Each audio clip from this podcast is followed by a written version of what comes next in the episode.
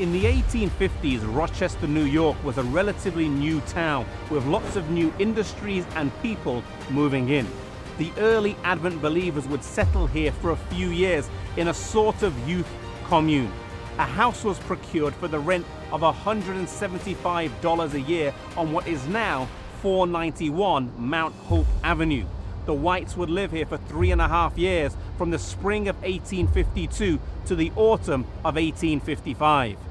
The Advent Review and Sabbath Herald, which had begun in Paris Hill, Maine, before moving to Saratoga Springs, New York, would now spend a few years here in Rochester, New York.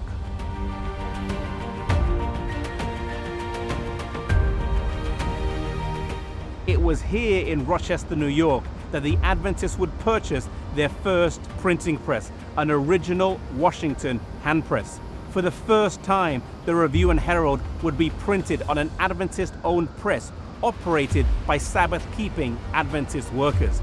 It would continue here until October the 30th, 1855, when it would move to Battle Creek, Michigan. The years here in Rochester, though, were filled with sacrifice and dedication.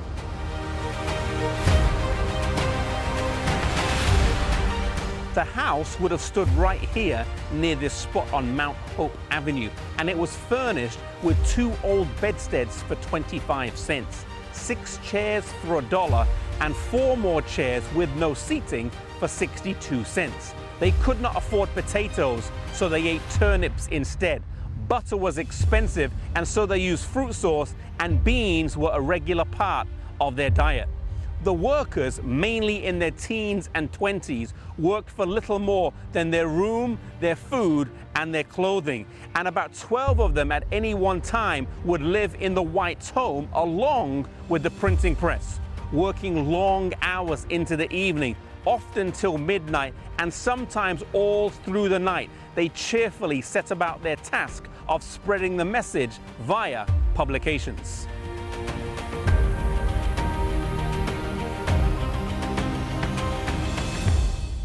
Uriah Smith, who turned down a lucrative job offer to come and work for his room and board, had been living here a few weeks when he commented that he had no objection to eating beans 365 times in succession.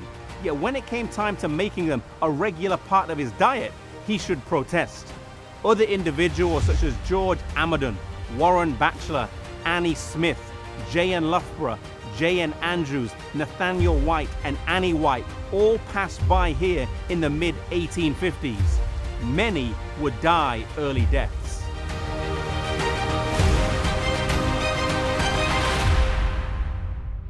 Here, the workers labored faithfully without all the tools that would have made their work easier.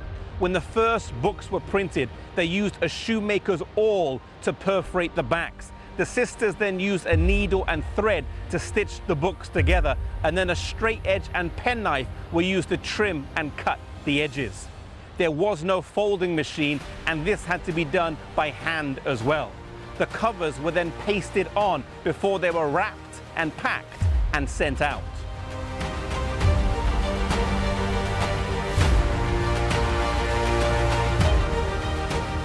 Today, for many of us, we live a life of plenty, far removed from these early, humble beginnings. The work that began in sacrifice will end also in sacrifice, and whilst the exact nature of that sacrifice may look different today, the general principles of dedication to duty and commitment to the cause remain. Today, we have perhaps more resources than at any other time in history and access to information and technology that we did not have in years gone by that make the spread of the gospel much easier. Let us not act lethargically, but may the energy and enthusiasm of these past pioneers motivate and inspire us today.